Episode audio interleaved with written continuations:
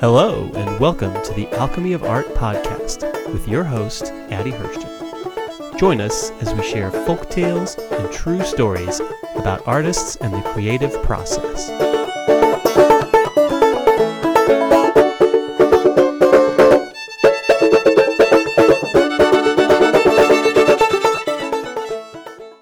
Quote of the day is from Emerson. He said, The purpose of life is not to be happy, it is to be useful, to be honorable, to be compassionate, to have it make some difference that you have lived and lived well. Hello, everyone. My name is Addie Hirschten. I'm a contemporary Impressionist painter, art instructor, author, and public speaker. The purpose of this podcast is to share stories about art and the creative process to inspire you and help you move forward, and in turn, make myself move forward. On the show, I often interview artists from a wide variety of mediums so that we can learn from each other's processes and philosophy. Today, it's going to be just me. I'm going to talk about how you can make a difference with your art. Um, as I record this podcast, this is uh, November 18th, 2016. We recently had an election that has caused a lot of civil unrest and a lot of um, tension between different groups of people in my country. And there's a sense of hopelessness. You know, what can I do to heal all these wounds?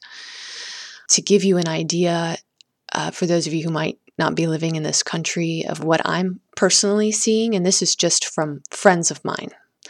I had friends whose children are in a high school in North Carolina, in Boone, North Carolina, and af- the day after the election, there were there was a group of kids that were uh, chanting in the hallway, "Make America White Again," and intimidating students of Hispanic descent who were there.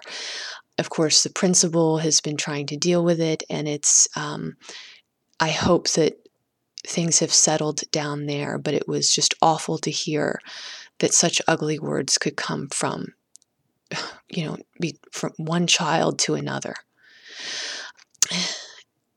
Down where I used to live in Bloomington, Indiana, there's been some crazy person who's been uh, spray painting KKK and swastika designs, the Nazi swastika symbol, along different public uh, walkways.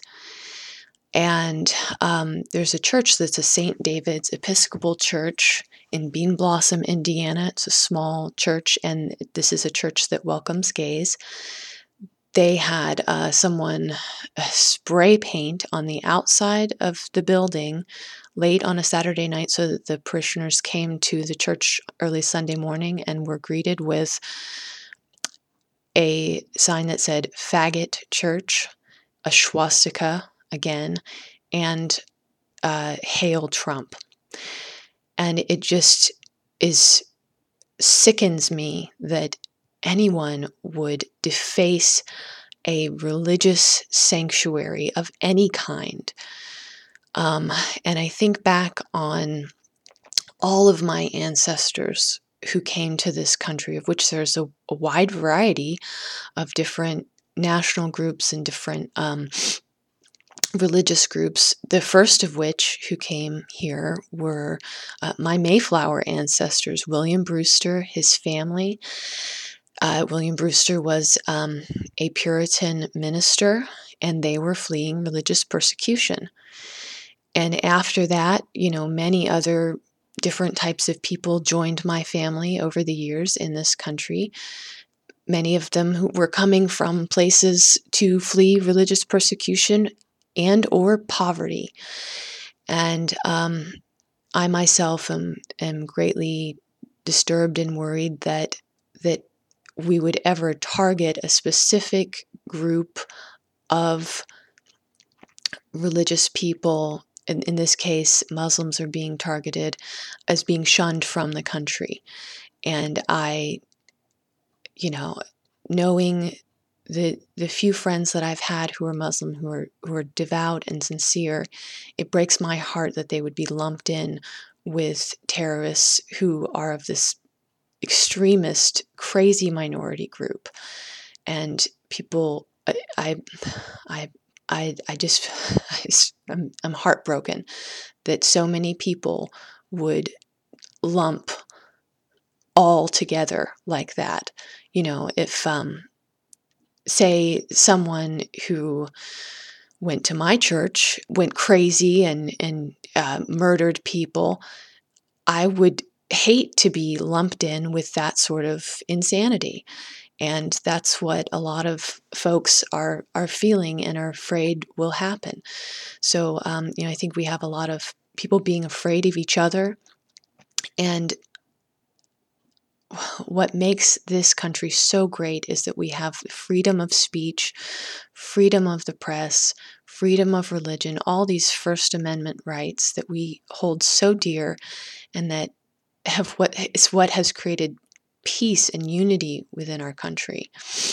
And then, of course, I'm also very concerned over the injustices against African Americans that have happened, some of which have been perpetrated by police officers. And uh, again, I hate to see police officers who are good and are really trying to uphold the peace and justice and fairness, and then some police officers are being lumped in with these um, ones who have shown an extreme prejudice, and that saddens me as well. There's so much healing to do right now, and uh, there there are many ways to do it. And in fact, there's so many ways to do it that I, I am feeling a little overwhelmed. But I wanted to take this podcast to share with you uplifting stories of many different artists who have used their art form as a way to share the stories of injustice and to push for social change and open people's eyes to what's really happening around them and not just, you know, being an ostrich and pretending, uh, la la la, everything's perfect. Let's begin with our first artist. So I'm going to start with Jacques Louis David. Um, during the French Revolution, there was a journalist named Marat who had written um, political commentary articles for papers that were pro French Revolution. And he was murdered by someone who did not like his political views. And after he was murdered in his bathtub in his very own house, um, a painter by the name of Jacques Louis David created a piece showing the death scene. It's a very dark, somber piece, but it shed light on the murder and the injustice of it. It caused a stir, it caused more people to be aware of what had happened. And so, one option for you is if you are feeling that there is an injustice that has happened to you or a friend or something like that, then show it through image. Um, tell the story visually because a visual image can be incredibly powerful to shake things up and show the truth.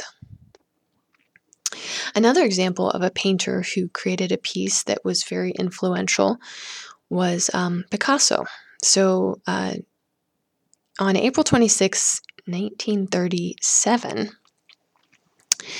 there was a, a bombing uh, that happened in the Basque region in northern Spain, and the group that bombed them were Nazi Germans and Italian fascists. And many people were killed, as is always the case in war. And Picasso responded by creating a painting. It's a very large painting called Guernica. Guernica was the town that was bombed. And just like the death of Marat, when he created that painting, it caused more and more people to talk about what had happened. It caused them to uh, raise concern over the devastation of the war that was occurring. And, and I think what's interesting about Picasso's Guernica is, of course, during World War II, there were many bombings, eh, many horrific acts of war, and yet he focused in on one specific incident and in his own way told the story of what was happening through image. I dare say that if he hadn't created that painting, I wouldn't know about the bombing of Guernica. I mean, it, you know, we still talk about things today if a visual image has been linked with it because it's so um, powerful and it is so influential. Another influential artist was Romare Bearden. He uh, was part of the Harlem art group. He lived from 1911 to 1988. He wrote extensively about uh, African American artwork, and many of his pieces shared stories about segregation and uh, beautiful images of African Americans themselves. His work was uh, a, lot of it's collage. So he'd uh, collage images from magazines or cut out pieces of paper, and then he would paint on top of them.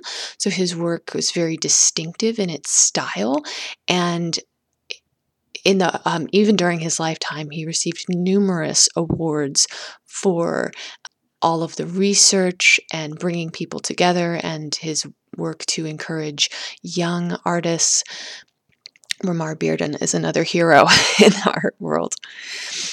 And then there's Thornton Dial, one of my absolute favorite artists of all time. Thornton Dial was from Alabama. He lived from 1928 to 2016, so he died earlier this year in January. Um, his work is very large, and you can look at the images online, but it's just not going to do it justice unless you are standing right in front of his pieces. And I don't say that about every artist, but Thornton Dial's work is really distinctive in that way. The reason is because it's their paintings and they're, you know, he'll have like a big, uh, you know, wooden frame for it with a canvas, but then he'll weave into the canvas um, recycled pieces, uh, doll, baby dolls, um, all sorts of stuff. And each of his pieces uh, are uh, very emotional and will share specific stories or feelings that he has about what it's like to live in America as uh, an African American. So, for example, there's one piece that I was get me just almost moved to tears when I'm standing in front of it because it was about um, miners who would be working in mines and then might be trapped in the mine if there was a collapse. And so it's, it's a very dark piece. You see images of people screaming and trying to dig their way out.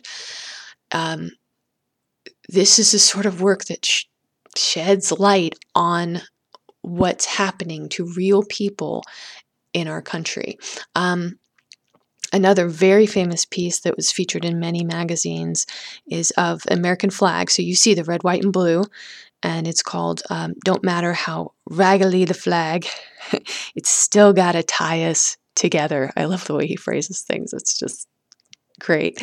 Um, and, and when I look at that piece, it says to me, uh, there's all these from so many different places and there's so much uh, pain in our history but we tie those pieces together and we are one and unified and it's it's bittersweet that piece oh i love it um, at the end of all of my emails, you know, I've got my name and my phone number and, and all of that. And then I have a quote, like many people do.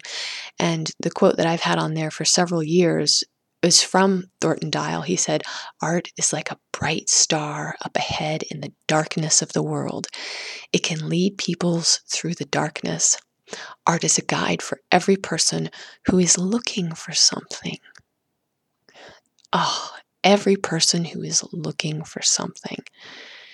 Oh, I just I just find that um, poignant and and yeah, I mean, every art student I've ever had, there's there's something they're trying to say. There's something they're looking for. There's there's um, perhaps something they find in themselves when they create their work. Mm. Now, as you guys all know, I'm a painter, but I want to talk about a bunch of other people who are not painters. One of my favorite writers is Charles Dickens. He wrote and Oliver Twist, A Christmas Carol. And what I love about his work is, is he created these fabulous characters, had them moving throughout their lives, encountering each other, and it's all very dramatic, right? But Charles Dickens, behind, you know, between the lines of all of his work, was an effort to show the social injustices that were happening in Victorian England where he lived. Specifically, children's rights, education. There were things called debtors' prisons. His father had been in a debtors' prison at one point, and his descriptions of what happens in debtors' prison and the injustices there to the prisoners helped create the reform so that they got rid of that and abolished that system. Um, also, there were poorhouses. There were what was known as poorhouses in England at the time. And what that meant was if you were poor, you could go and take refuge at these places, kind of like a homeless shelter. The people who were taken into these poorhouses were taken advantage of and enslaved. They would have, you know, uh, factory systems and mills where once you went in, you became a worker in that facility, and it was almost impossible to leave once you were in it. One of the most tragic elements to those poorhouses was that if you entered with your family, your family was separated. The father went this way, the mother went that way, the children went another direction and were all kept separate. And it, it's it was heartbreaking for people to be put through that and to not have contact with their families during the time they were in the poorhouses yet with humor with telling a story Charles Dickens was able to push for social change and make those systems obsolete. Charles Dickens was able to show the people who were in the other, you know, higher up levels of society what really was happening in those places. Another way you can make a difference is by telling the story specifically, but perhaps um, creating characters, uh, someone that people can identify with so that they can really understand what it might feel like to be another person and to be subjected to trials, troubles, and tribulations, right? So, another one of my favorite writers was a minister and a public speaker, and his name was Ralph Waldo Emerson. He was a transcendentalist. He had uh, progressive religious Christian beliefs at the time when he lived. His writings are still very influential today. His thoughts about how we should treat each other, how we can progress and move forward, are very influential in religious circles, social circles. And our quote of the day that I shared with you earlier was from him. And one of the things he said was that you want to leave the world a bit better. and with that, I think goes a um, a philosophy of our purpose here is to make the world a bit better, to bring people together, to work on social conditions and injustices and make sure that things are fair. Dare I say it? so, another one. I've got a musician for you now, Ella Jenkins. Ella Jenkins was one of my favorite children's folk singers. She recorded many, many, many, many um, children's songs with the Smithsonian, and she worked in the 50s, 60s, and 70s um, in the United States to share folk songs with children. And her her style is so gentle, unifying, encouraging the children to work together. Um, you sing a song, I'll sing a song, and we'll sing a song together.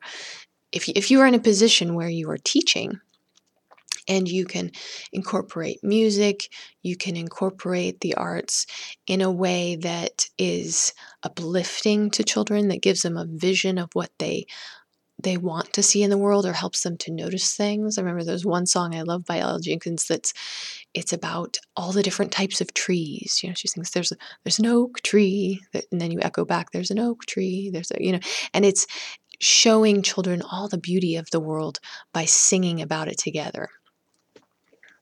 Another musician that I find very inspiring was the singer songwriter Pete Seeger.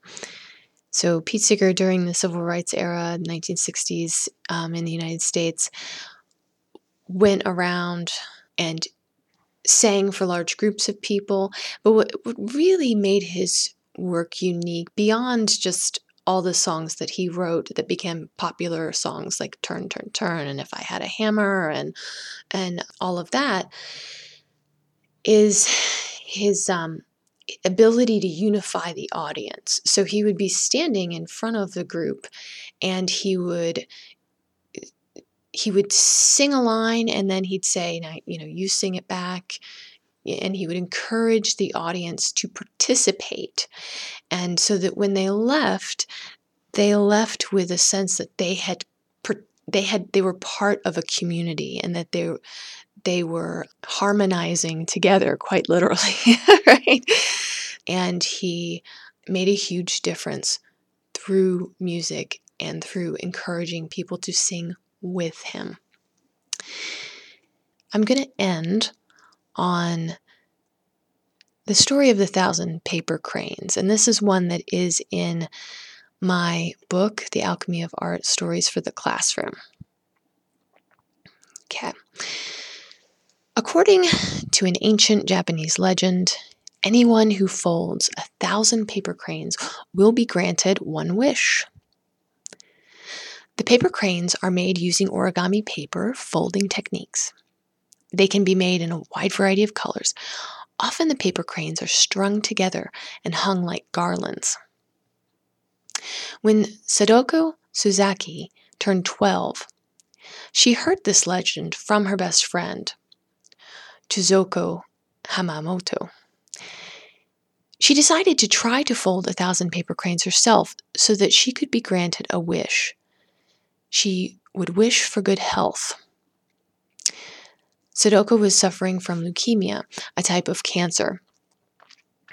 When she was two years old, the United States, in war with Japan, dropped an atomic bomb on her home, the city of Hiroshima.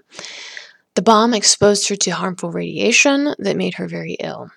Sadako started to fold the cra- paper crayons, but only managed to complete 644 of them. She died on October 25th, 1955. Sadako's friends and family completed the Thousand Paper Crane project in her honor. A statue of Sadako holding a golden crane now stands in the Hiroshima Peace Memorial Park in Japan. And on that statue is written this inscription This is our cry. This is our prayer peace in the world. Now, every year on the anniversary of the droppings of the atomic bomb, which is August 6th, the people of Hiroshima pre- celebrate Peace Day. And on this day, many people shroud the statue of Sadako with paper cranes. And what can we learn from this story? How can we apply this to our lives? So, Sadako was f- folding the cranes to have a wish come true. And and I think when people fold paper cranes today in her honor, they are doing it to share their own wish that we will have peace in the world. And so now it's a it's a very powerful symbol. And you have a symbol like that, it can it can help to push for social change. It can help to to sh- to share the story of what happened. You know, it's it's one thing to say um, the United States dropped a bomb on Hiroshima in World War II. But it's another to say he, this was a little girl, an innocent bystander, age two when the bomb was dropped.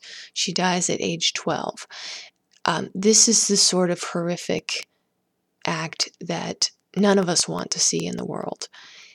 It's my belief that only by sharing stories of what has happened can we prevent this sort of atrocity from happening again? It is only by sharing our stories that we can learn from each other. So, as I said before, um, the story of the thousand paper cranes um, is in my book, The Alchemy of Art Stories for the Classroom.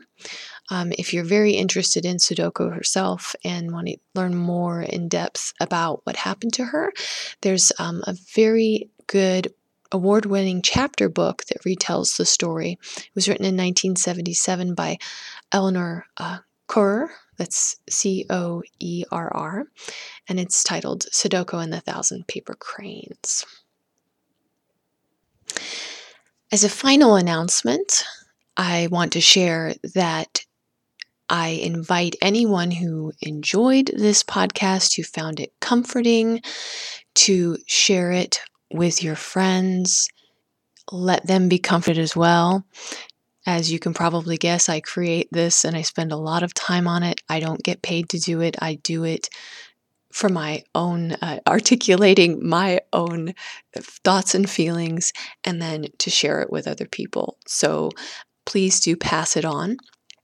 Also, I invite any of you who want to follow my own work and hear about new podcasts that are coming out and all of that to sign up for my newsletter. So you go to azhirfineart.com, sign up for my newsletter, and um, every Thanksgiving, the day after Thanksgiving, I give away a painting.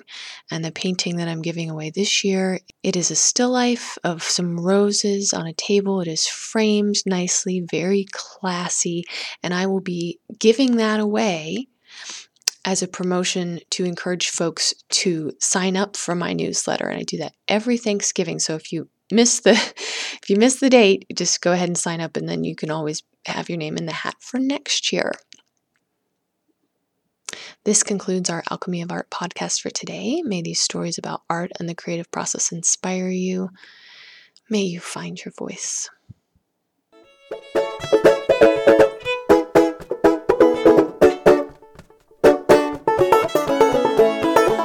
You have been listening to the Alchemy of Art podcast. To find out more about Addie Hirschten and her work, go to azhirfineart.com. That's A Z H I R F I N E A R T.com.